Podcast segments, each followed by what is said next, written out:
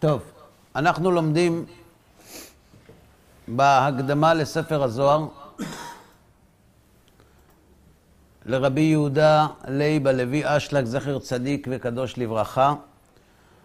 אנחנו בשיעור הקודם עסקנו בשאלה הרביעית שהציג בעל הסולם בדבר הסבל והייסורים שבני האדם חווים בעולם הזה.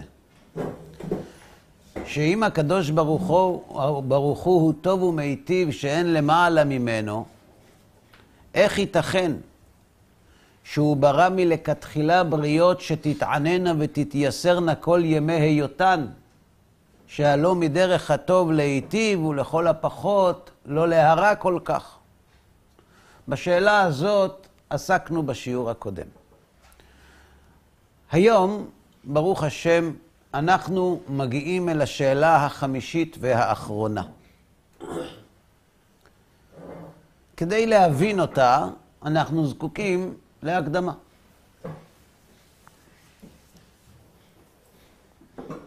החברה המערבית מבוססת, אני חושב כל חברה בעולם, אבל החברה המערבית היא החברה שאנחנו מכירים. מבוססת על עיקרון שהוא לכאורה לא מעסיק אותנו במהלך היום-יום. אבל אם מנסים להעמיק מעט, מגלים שכל היסודות שמרכיבים את החברה ומאפשרים את קיומה, מבוססים על ההנחה הזאת. ואני בכוונה אומר הנחה.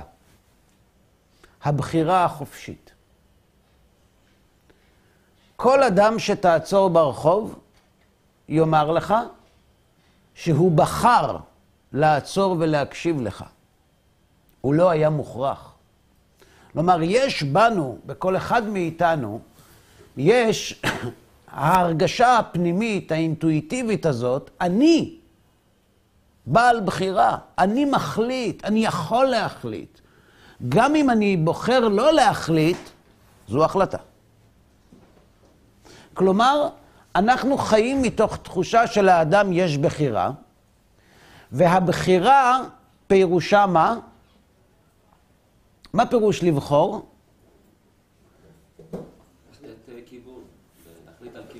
כן.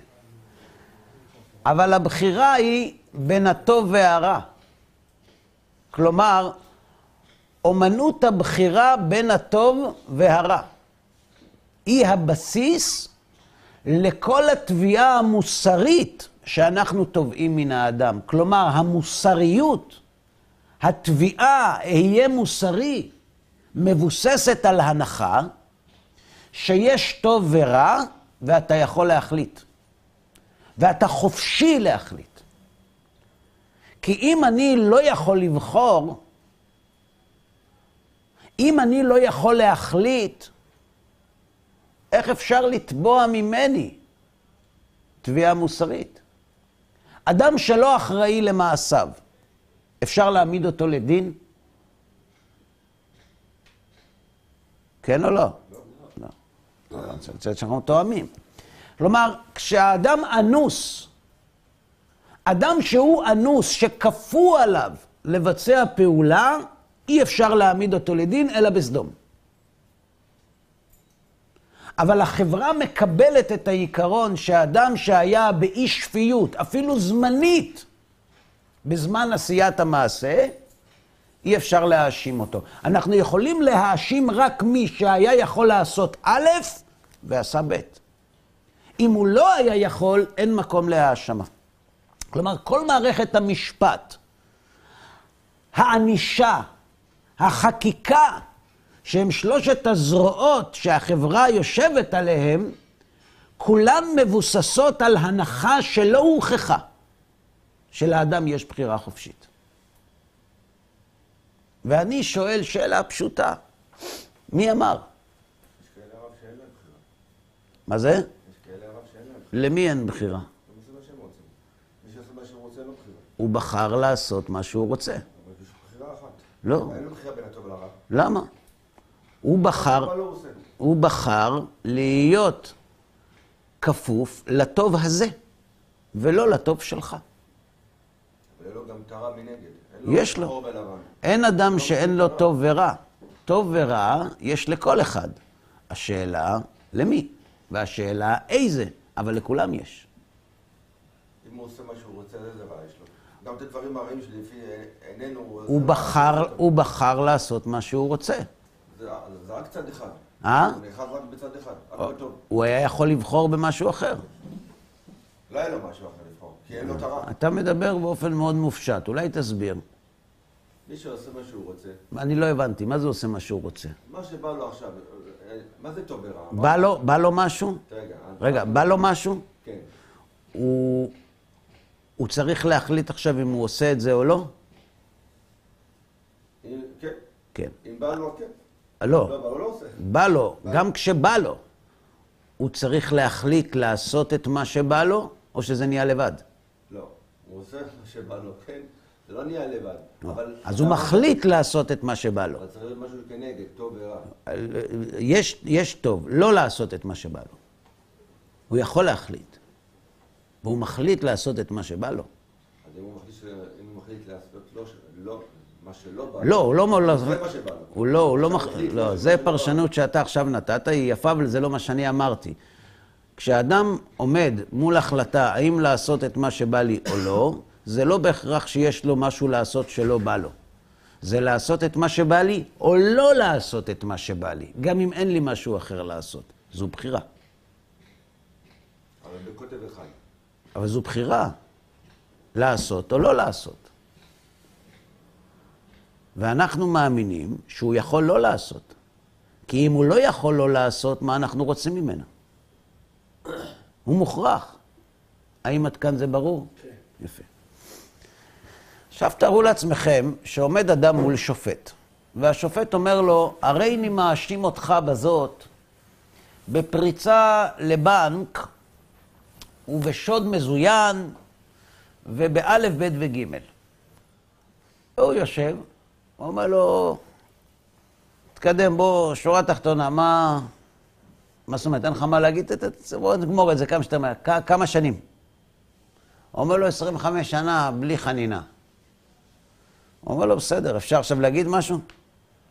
תגיד לי, אדוני השופט, אם הייתי מוכרח לעשות את מה שעשיתי, היית מעניש אותי? מה תהיה תשובת השופט? לא. על פי החוקים של השופט, לא.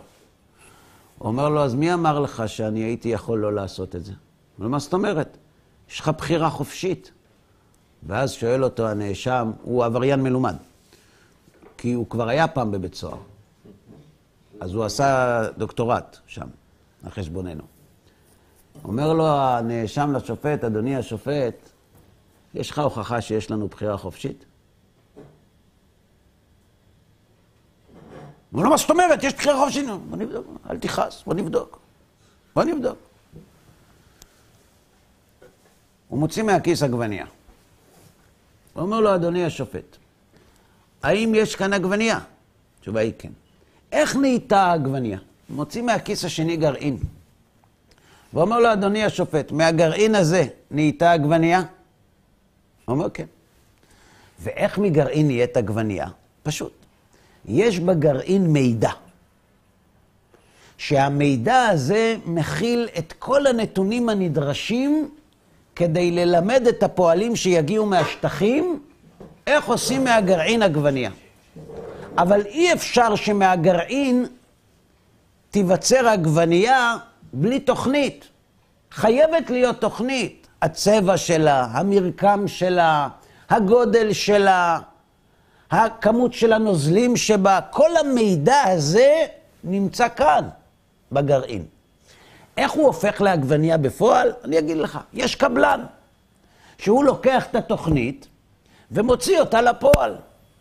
כוח השכפול של התאים הוא זה שמפתח את הגרעין והופך אותו לעגבנייה. ובמה נעזר הקבלן של השכפול כדי להפוך את הגרעין לעגבנייה, שהרי העגבנייה שוקלת 100 גרם והגרעין שוקל עשירית? הוא זקוק למלט, לחצץ, לחול, כלומר למינרלים, לנוזלים, שהוא שואב מן האדמה, ואיתם הוא בונה את העגבניה. ויש עוד אחד, שגם הוא בסיפור, וזו הסביבה. כי התנאים הסביבתיים משפיעים על התפתחות העגבנייה מהגרעין לא פחות מאשר הקבלן משפיע. איזו אדמה שמו אותה, כמה שמש הייתה, הייתה רעידת אדמה או לא, הייתה קרה. ככה העגבנייה מתפתחת. אדוני השופט, האם לעגבנייה הייתה בחירה באיזו צבע להיות? התעוררו רבותיי השופטים. לא הייתה. האם לקבלן הייתה אפשרות להחליט, לא בא לי על התוכנית הזאת, הוא עושה מה שבא לו. לא בא לו על תוכנית של עגבניה, הוא לא בעניין של עגבניות, הוא בעניין של מלפפונים. אני רוצה מזה לעשות מלפפון. יצא או לא? כלומר, לקבלן אין בחירה. הוא מוכרח לייצר עגבניה. חומרי הגלם שמהם העגבנייה נהיית עגבנייה, יש להם בחירה להפוך את העגבנייה לצנונית? לא. לא. כלומר, באף אחד מהתהליכים, לאף אחד מן הגורמים אין בחירה. ועכשיו אני אגיד לך שלמרות זאת לעגבנייה יש בחירה. האם תקבל את זה? לא. לא. נעבור לבן אדם. הגבר והאישה מייצרים עגבנייה. נכון? מה יש לאישה ברחם? עגבנייה. עגבנייה מדברת. עגבנייה מתגלגלת, אבל עגבנייה. איך התינוק הזה, העובר הזה, איך הוא נוצר? האב תורם את הזרע, והאם את הביצית, ומפרה אותה, ונוצר תא. מאיפה הוא בא? יש מאין, אדוני השופט? מה פתאום? אני אגיד לך. בחלק שהאיש נותן, יש כרומוזומים. בחלק שהאישה נותנת, יש כרומוזומים. מהכרומוזומים שיש בזרעון של האיש, אפשר לייצר בן אדם שלם משיער ועד ציפורן הרגל. הוא לא צריך את האישה בשביל זה. מהכרומוזומים שהאישה תורמת למאמץ המלחמתי, אפשר לייצר בן אדם מקצה השיער ועד ציפורן הרגל. כל אחד מביא לבית ארון ספרים. הארון של האיש והארון של האישה. בכל ארון יש את כל המידע הנדרש. נדמיין שני ארונות ספרים. בארון הזה למעלה יש ספרי טלפונים. בארון, במדף האמצעי יש ספרי בישול, ובמדף התחתון יש עיתונים. מה קורה בארון השני? מה יש למעלה? ספרי טלפונים. במדף האמצעי? ספרי בישול. ובתחתון? אז מה ההבדל ביניהם? זה בעברית, זה באנגלית. אבל הם מסודרים אותו דבר. עכשיו, מגיע בן אדם ומחליט לקחת ספר בישול בעברית. למה באנגלית האוכל לא משהו? ומצד שני, עיתונים באנגלית. למה חדשות בעברית לא טובות? וככה הוא אוסף לעצמו. זה מה שקורה, בצורה הכי פרימיטיבית שאפשר לומר, בתהליך ההתפתחות של התא. כלומר, יש כרומוזומים של האב, ארון ספרים, מסודר, צבע עיניים, אורך רגליים, צבע שיער, הכל, וגם של האם. והקבלן, כוח השכפול, מסיבות כלשהם, לא כאן המקום לפרט, יש גנים יותר חזקים, יש גנים, גנים נסוגים, אבל הוא מחליט לקחת את הצבע של העיניים מהארון של אימא. הצבע של השיער מהארון של אבא. אז יוצא תינוק עם צבע העיניים של אימא וצבע שיער של אבא. האם התינוק הזה אוגר בתוכו מידע גם של צבע השיער של אימא וצבע העיניים של אבא? כן. התשובה היא כן. ולכן יכול להיות שבארון שהוא יבנה, הבן שלו יחליט לקחת את הצבע העיניים של סבא שלו, ולא של סבתא שלו. הוא מדלג דור. כלומר, בכל אחד מאיתנו יש את מלוא המידע איך לייצר את אבא שלו ואיך לייצר את אימא שלו. הוא לא יוצר רק אבא או רק אימא, כי הקבלן אהב גיוון. אז uh, הוא דומה לי או דומה לך? תלוי. שהוא בוחר הוא דומה לך, שהוא צר... כל אחד איך שאצלו. כן.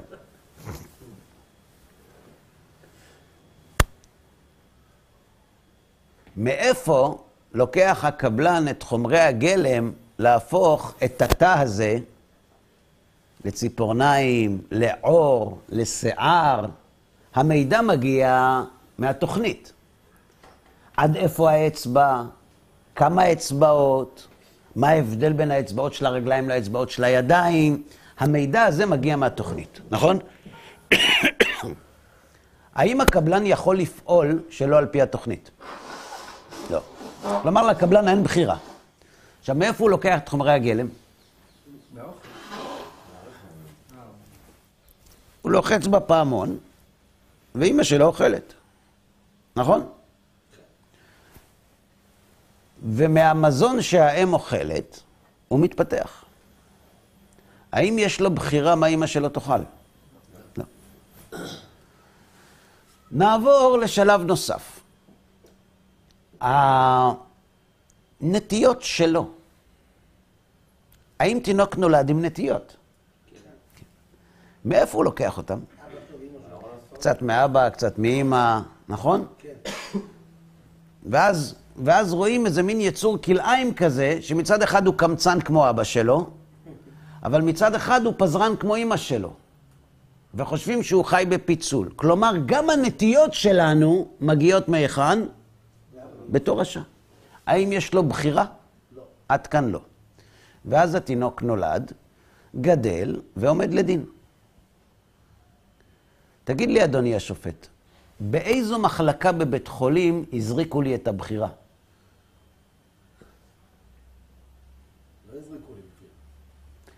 לאורך כל התהליך הסכמנו, כל תהליך ההיווצרות שלי, הסכמנו שאין לי בחירה. באיזו נקודה התחילה הבחירה שלי? ואיך זה קרה? מה זה קשור לחכם? חכם זה בוחר? גם הסוס חכם. אין לו ראייה שכלית שיש לבן אדם. מניין לך? מגיל אפס. מגיל אפס. זאת אומרת, ממתי הוא מתחיל לבחור? מגיל אפס. מה זה מגיל אפס? מתי האפס מתחיל? למה מישהו נולד? הוא בן אדם עוד לפני כן. לא יודע. לא הוא בן אדם. אבל אין לו בחירה שם, עד גיל תשע, עשר, אין לו בחירה, אין לו שכל. לפי כל הרעיון אין לו בחירה אין לו. כלום. אתם רוצים שאני אגיד את זה בצורה יותר מלומדת? כן. מכרוב יכול לצאת מלפפון? האם כרוב יכול להחליט להיות מלפפון או לא להיות כרוב? אז למה בן אדם יכול להחליט אם להיות טוב או רע? הרי הבן אדם מורכב ממה? מכרובים. יש כאלה שהראש שלהם ממשיך עם זה, אבל הוא נברא עם, הוא כרוב. הוא צמח מחומר. איך נהיה בן אדם בוחר? מי המציא את זה? אני אגיד לכם. אתם יודעים למה החברה מאמינה שיש לאדם בחירה? או כי היא לא באמת מאמינה שיש בחירה, אבל היא מבינה שכדי שתתקיים חברה צריך מערכת שתכפה את עצמה על כולם, והם המציאו את הבחירה באופן פיקטיבי, כדי שנוכל להעניש ולהנדס אנשים, או מסיבה אחרת שאני חושב שהיא קצת יותר נכונה, מי שאומר שיש בחירה זו תורת ישראל.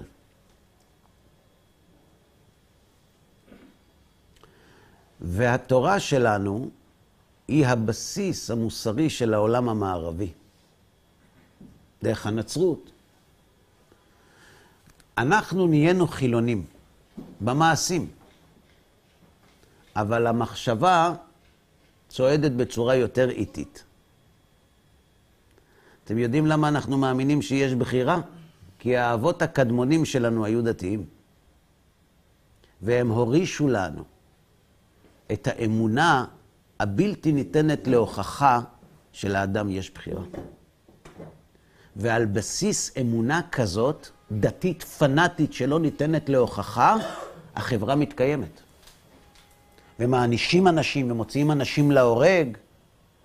על בסיס מה? איך אתה משקר לי? איזה מין שאלה זאת? אתם ראיתם פעם אדם שפותח את המקרר ורואה עגבנייה ואומר לה, איך את עגבנייה? טוב, מה רצית שאני אהיה? מלבפון! לא דומה. ממה נהיה האדם? לא מעגבניות? עגבניות, נכון. עגבניות, עופות, דגים, ויטמינים, אה, גלידות. המידות, המידות של בן אדם, המידות. עכשיו, רגע, רגע. זה בא בתור... רגע, לא, לא, לא, רגע. רגע, אני בא כן, כן, שנייה אחת. כן. אומרים ראש כרוב. אני אשאל אותך שאלה. האישה הזאת הייתה בלי תינוק. אני לא מדבר על אה, מרים, אני מדבר על מרים הבתולה, שם לא שואלים שאלות. אני מדבר באופן כללי. אישה, כשהיא מתחתנת, אין לה תינוק, בדרך כלל, נכון? ויום אחד יש לה תינוק, והוא נהיה חמוד. ממה הוא נהיה? מאורז, מסוכר, מביצים, מעגבניות וגם מכרוב. וערבבו את זה בבלנדר, ויצא כרובון בוחר. מאיפה הבוחר הגיע? אני רוצה, מי, שם אותו בפנים? מאיפה הוא הגיע? מכל הסלט במוח. מכל הסלט נהיה סלט של ירקות, לא נהיה בחירה. השלם הוא לא יותר מ... השכל של הבן אדם. השכל זה לא בחירה. מה השכל? השכל הוא לא בחירה. השכל, השכל הוא לא בחירה. החוכמה היא לא בחירה, החוכמה היא ידע. אני מחליט מה לעשות עם הידע הזה. זו הבחירה. השכל הוא לא, הוא לא בחירה.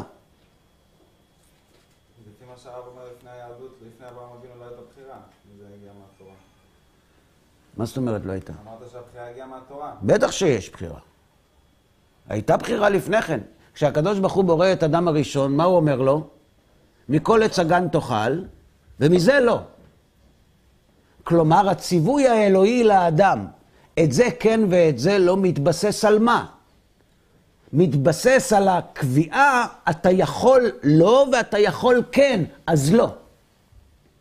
כלומר, הציווי הראשון שהאלוה מצווה את האדם ביום שהוא נברא, מוכיח שיש בחירה.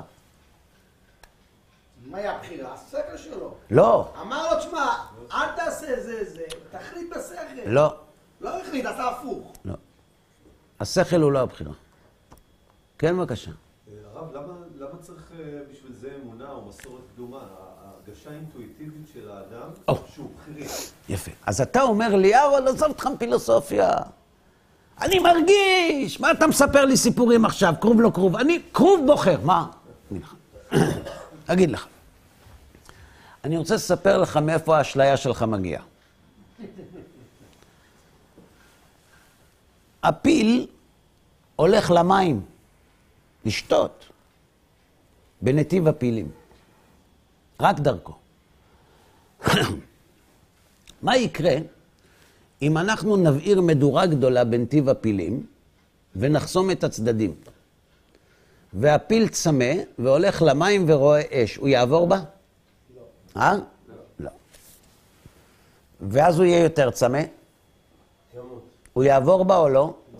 ואם הוא יהיה עוד יותר צמא? לא יעבור. ואז הוא כבר לא יהיה צמא. כי הוא מת, אבל הוא לא יעבור. האדם יעבור. בהתחלה לא. אולי האש תכבה, אולי נמצא מים במקום אחר, אבל ככל שהמצוקה תגבר, הסיכון שהוא ייקח יהיה יותר גדול. אז מה? גם לפיל אין מה להפסיד. האדם גם יש יעבור. גם לפיל יש שכל. הפיל, מתוכנן לפי צבעים. גם האדם מתוכנן, אותו כרוב. התשובה היא... אני- אסביר. הוא אני אני אסביר, רק רגע, אני אסביר, אני אסביר. אני אסביר. בסוף, בסוף כולנו נאכל סלט. אני אסביר.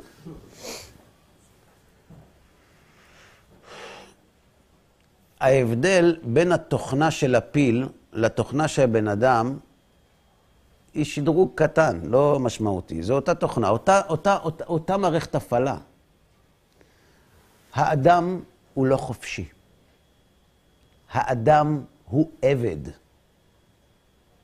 לרצון לקבל שלו. הוא עבד. האדם, כל תכליתו בחייו זה להתענג. הוא לא מבין שפה אחרת. לא לסבול וליהנות. זה כולו. וזו התוכנה שעובדת גם אצל הפיל וגם אצל האדם. אז מה בכל אופן ההבדל? אמר לי פעם מישהו, הנה, מה פתאום? הנה, אני הולך לרופא שיניים. מה זה אומר? רגע, אני הולך לרופא שיניים ליהנות או לסבול? לא, לסבול. הוא גם סובל וגם משלם, זאת אומרת, הוא סובל כפול. או, בסדר, אבל הוא הולך עכשיו ליהנות או לסבול? הוא הולך, הוא הולך לסבול. אבל אם הוא לא יתקן עכשיו, הוא אני יסבול לא. ש- אני, אז זו לא הייתה השאלה שלי. אני שאלתי שאלה קצרה. כשהוא הולך לרופא שיניים, הוא הולך לסבול או ליהנות? לסבול. לסבול. לכן הוא לא הולך. נכון. עד שהוא מבין, בעיקר בלילות, שיש דברים יותר חשובים מכסף. ואז הוא הולך. זאת אומרת, למה הוא הולך לרופא שיניים? הרי הרופא השיניים עם הבז... זה כואב מאוד. מה, הוא מזוכיסט? תשובה. הוא עשה חשבון. עדיף שאני אסבול הרבה עכשיו, ויגמור עם זה ויתחיל ליהנות. כלומר, ההבדל בין הפיל לאדם זה היכולת לעשות חשבון. מה זה חשבון? חשבון זה קבלת החלטה בניג... בהווה, בניגוד לנתוני ההווה, בניגוד, אש, בניגוד לנתוני ההווה, על סמך ניסיון העבר ותקוות העתיד. כלומר, היכולת לחבר את העבר והעתיד בהווה, מקנה לאדם את האפשרות לעשות חשבון. בעבר סבלתי מאוד, בעתיד אני ייהנה. שווה להגביר את הסבל עכשיו ולהוריד אותו בעתיד. כלומר, היכולת לעשות חשבון היא לא יציאה מן המעגל של הרצון ליהנות, אלא היא חשבון בתוך, בתוך בית הסוהר הזה. ברור? כלומר, אין בחירה. אז מה גורם לך לאשליה שאמרת, כן, פילוסופיה, לא, אני מרגיש. אני אגיד לך למה אתה מרגיש, כי אתה עושה חשבונות. והחשבונות גורמים לך לדמיין שאתה בוחר, אבל אתה לא בוחר. כשאדם הולך רופא שיניים, הוא בחר ללכת? הכאב של אתמול בלילה, התקווה של העונג מחר, שמו אותו לכיסא של הרופא. התזמון שאתה. הת-. כי זה תלוי בעוצמת הסבל ובתקוות התענוג. אבל בסופו של דבר הנוסחה היא אותה נוסחה. אני אסביר, רק רגע, רגע, רק שנייה אחת. הוא מאוד אוהב כסף, ומאוד שונא לסבול. היום יום ראשון לעומר של הכאבים. הוא לא הולך. למה? כי הוא מאמין שעם הכסף שהוא לא ישלם לרופא, הוא יוכל ליהנות יותר מאשר מה שהוא יסבול אם הוא לא ילך לרופא. ברגע שהוא הבין שהסבל שהוא סובל כל כך גדול, שגם אם הוא ישיג עם ה-500 שקלים הללו את מה שהוא ישיג זה לא שווה את הסבל, הוא יהיה אצל הרופא. זאת אומרת שהוא נפעל, הוא לא פועל. נכון. גם אם זה... זה לא משנה. זה כמה ש... זה... ההבדל בינינו זה החשבונות. אבל, אבל, אבל התוכנה היא אותה תוכנה, כן, בבקשה. ואיך הרב מסביר את העמידה בפיתויים, או דברים שאדם נמצא בחדרי חדרים, יודע... אתה, שואל שאלה טובה. אתה שואל, רגע, ומה עם דילמה מוסרית? פשוט. מי שהרצון שלו ליהנות קשור במוסר, הוא לא יכול לעשות משהו בניגוד למוסר שהוא מאמין בו, כי זה יגרום לו לסבל נורא. קוראים לזה נקיפות מצפון או צרבת, איך שאתה רוצה. זה גורם נזק עצום. הוא לא, הוא לא יישן בלילה. אז הוא מעדיף לא לעשות את זה כדי לא לסבול עוד יותר. אגב, מי שכן עושה את זה, זה מי שמאמין שעם הנקיפות מצפון הוא יסתדר. ומה זה שונה מבחירה דתית? אין, לא שונה. זה הכל אותו. לכאורה הוא מוכרח להיות... אה, אני, אתה שמעת ממני את המילה להיות- דתי? אני אמרתי, אני דיברתי על בני אדם. אבל יש. הבדל בין כרוב שהוא לא חושב כלום, לבין אדם שהוא כן חושב, יש נכון. לו חשבון. נכון, הוא זה יותר מפותח שלו. מהכרוב. לא, לא. מה זה מפותח? זה הבחירה. החשבון זה לא בחירה, אנחנו כבר הסברנו הרגע. הרב אמר, סליחה, סליחה. לא. אנחנו הסברנו עכשיו שהחשבון הוא פיקציה. הוא תהליך מוכרח. כשהמחשב חושב, הוא בוחר? הרב יפה, מחשב הוא לא בוכה כי תכנתו אותו. גם האדם מתוכנת לא, על הרצון ליהנות. כל יום מחדש הכל, הוא מכניס מחשבים חדשים כל יום. האדם-. האדם- וידאוס חדש, הכל חדש, הוא מחדש כל יום מחדש הכל. כל שנייה מחדש. זה התשובה, מה זה התשובה? התשובה זה השכל, זה הבחירה. אני מדבר איתך על בחירה, אתה מדבר איתי על תשובה. אני שואל אותך שאלה. הוא אומר מה שהרב אומר, האדם בנוי על תוכנה של רצון ליהנות. זו התוכנה שלו. הוא מוכרח לבחור בתענוג. הוא גם בוחר לא ליהנות. למה? כדי לא לסבול יותר. לא, כי- כי- כי- כי הוא בוחר שזה ההנאה שלו. מה, לסבול? אז הוא מזוכיסט, זה אז הוא לא נהנה מזה. לסבול, זה ההנאה שלו שהוא סובל, כאילו, אז הוא כן בוחר ליהנות. הוא בוחר ליהנות שמה, בעולם האמת. אה, בסדר. הוא לא נהנה פה, הוא נהנה שמה. הוא לא סובל, הוא נהנה. אז הוא רוצה ליהנות. ברור. אז אין לו בחירה. הוא לא נהנה פה, הוא נהנה שמה. ברור שהוא רוצה... הרב צודק שהוא... אבל הכל בחירה שלו, זה שכל שלו. שכל זה לא בחירה. מה זה שכל? זה לא בחירה, זה מחשב. המקום היחיד שממנו אפשר להוציא בצורה מושכלת את היות אפשרות הבחירה קיימת, היא מעמד הר סיני.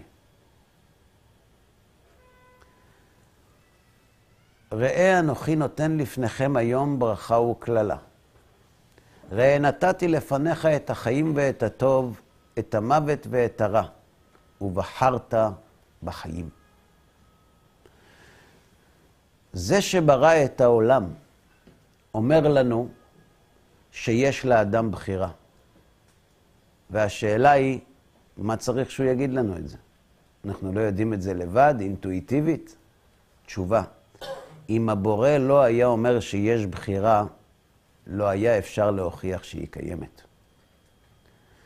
כלומר, ברגע שהתורה מן השמיים, ובתורה הקדוש ברוך הוא, בורא העולם, בונה המחשב, אומר, אתה תסתובב סביב עצמך כל החיים, ולא תוכל להסיק מסקנה, אבל אני אומר לך, יש לך בחירה. לא תדע איך, אבל יש לך. למדנו שאין, זה לא טוב. אמרת שהקדוש ברוך הוא יודע, לא, לא, לא, לא, לא, אני לא נכנס לזה עכשיו. לא, לא, אני לא נכנס לזה עכשיו. זו שאלה על אלה שאמרו את זה, לא על התורה. בתורה כתוב שיש.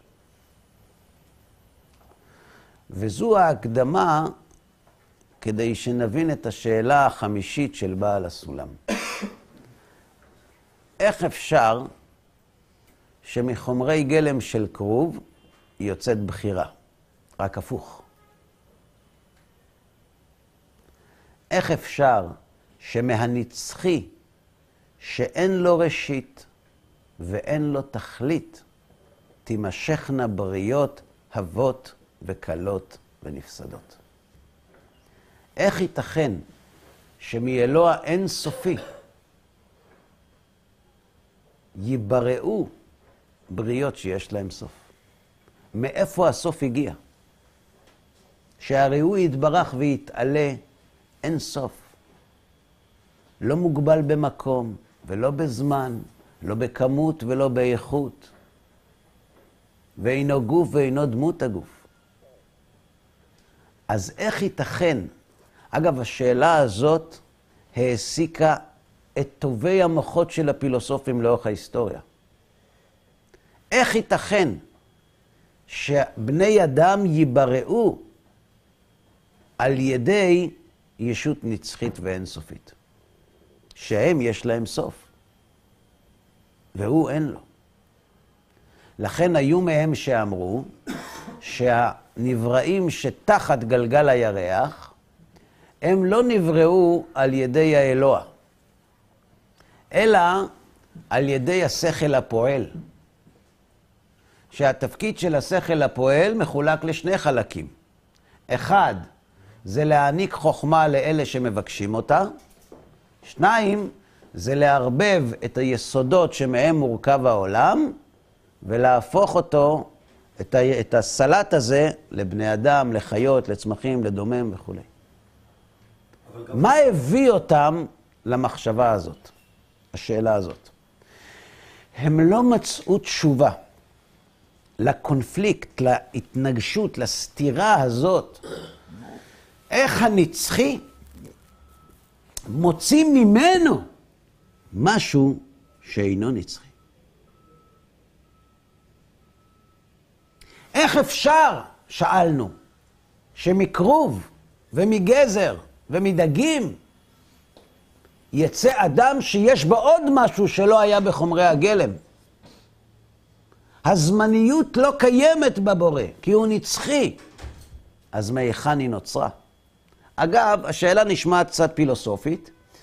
יש שאלות שהן חזקות, והתשובות שלהן חזקות. אבל יש שאלות שהן לא הכי חזקות, כלומר, הן לא הכי מעסיקות אותנו, יותר נכון, אבל התשובה להן כל כך חשובה, כי בלעדיה התמונה לא תהיה שלמה. איך מן הבורא האינסופי יוצאות בריות שיש להן סוף? זו השאלה החמישית. עד כאן להיום.